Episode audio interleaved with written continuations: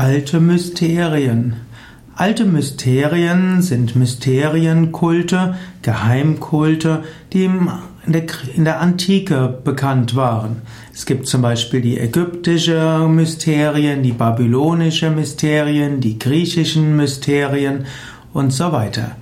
Alte Mysterien, alte Geheimnisse sind insbesondere alte Mysterienkulte. Alte Mysterien, alte Mysterienkulte Kulte sind also re religiöse Lehren und Riten, die vor Außenstehenden geheim gehalten wurden. Die Aufnahme in eine solche Kultgemeinschaft erfolgte durch spezielle Einweihungsrituale, die Initiationsriten. Mysterium kommt also von dem griechischen Mysterion und das heißt Geheimnis. Und das wiederum kommt von Myein, schließen. So ist also ein Mysterienkunst geschlossen für Nicht-Initiierten. Und die initiierten Mitglieder wurden Mysten genannt, also diejenigen, die mit zur geschlossenen Gesellschaft dazugekommen sind.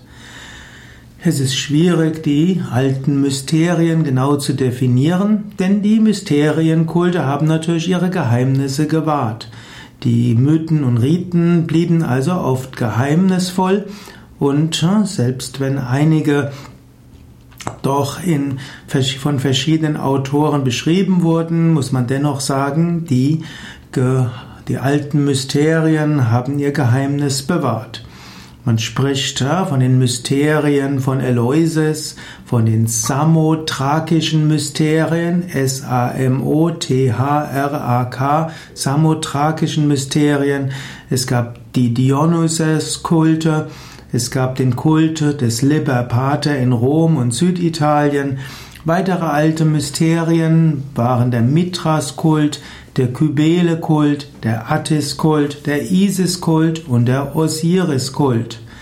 Manche dieser Kulte stammen aus dem Orient und manche sind direkt aus dem Griechenland.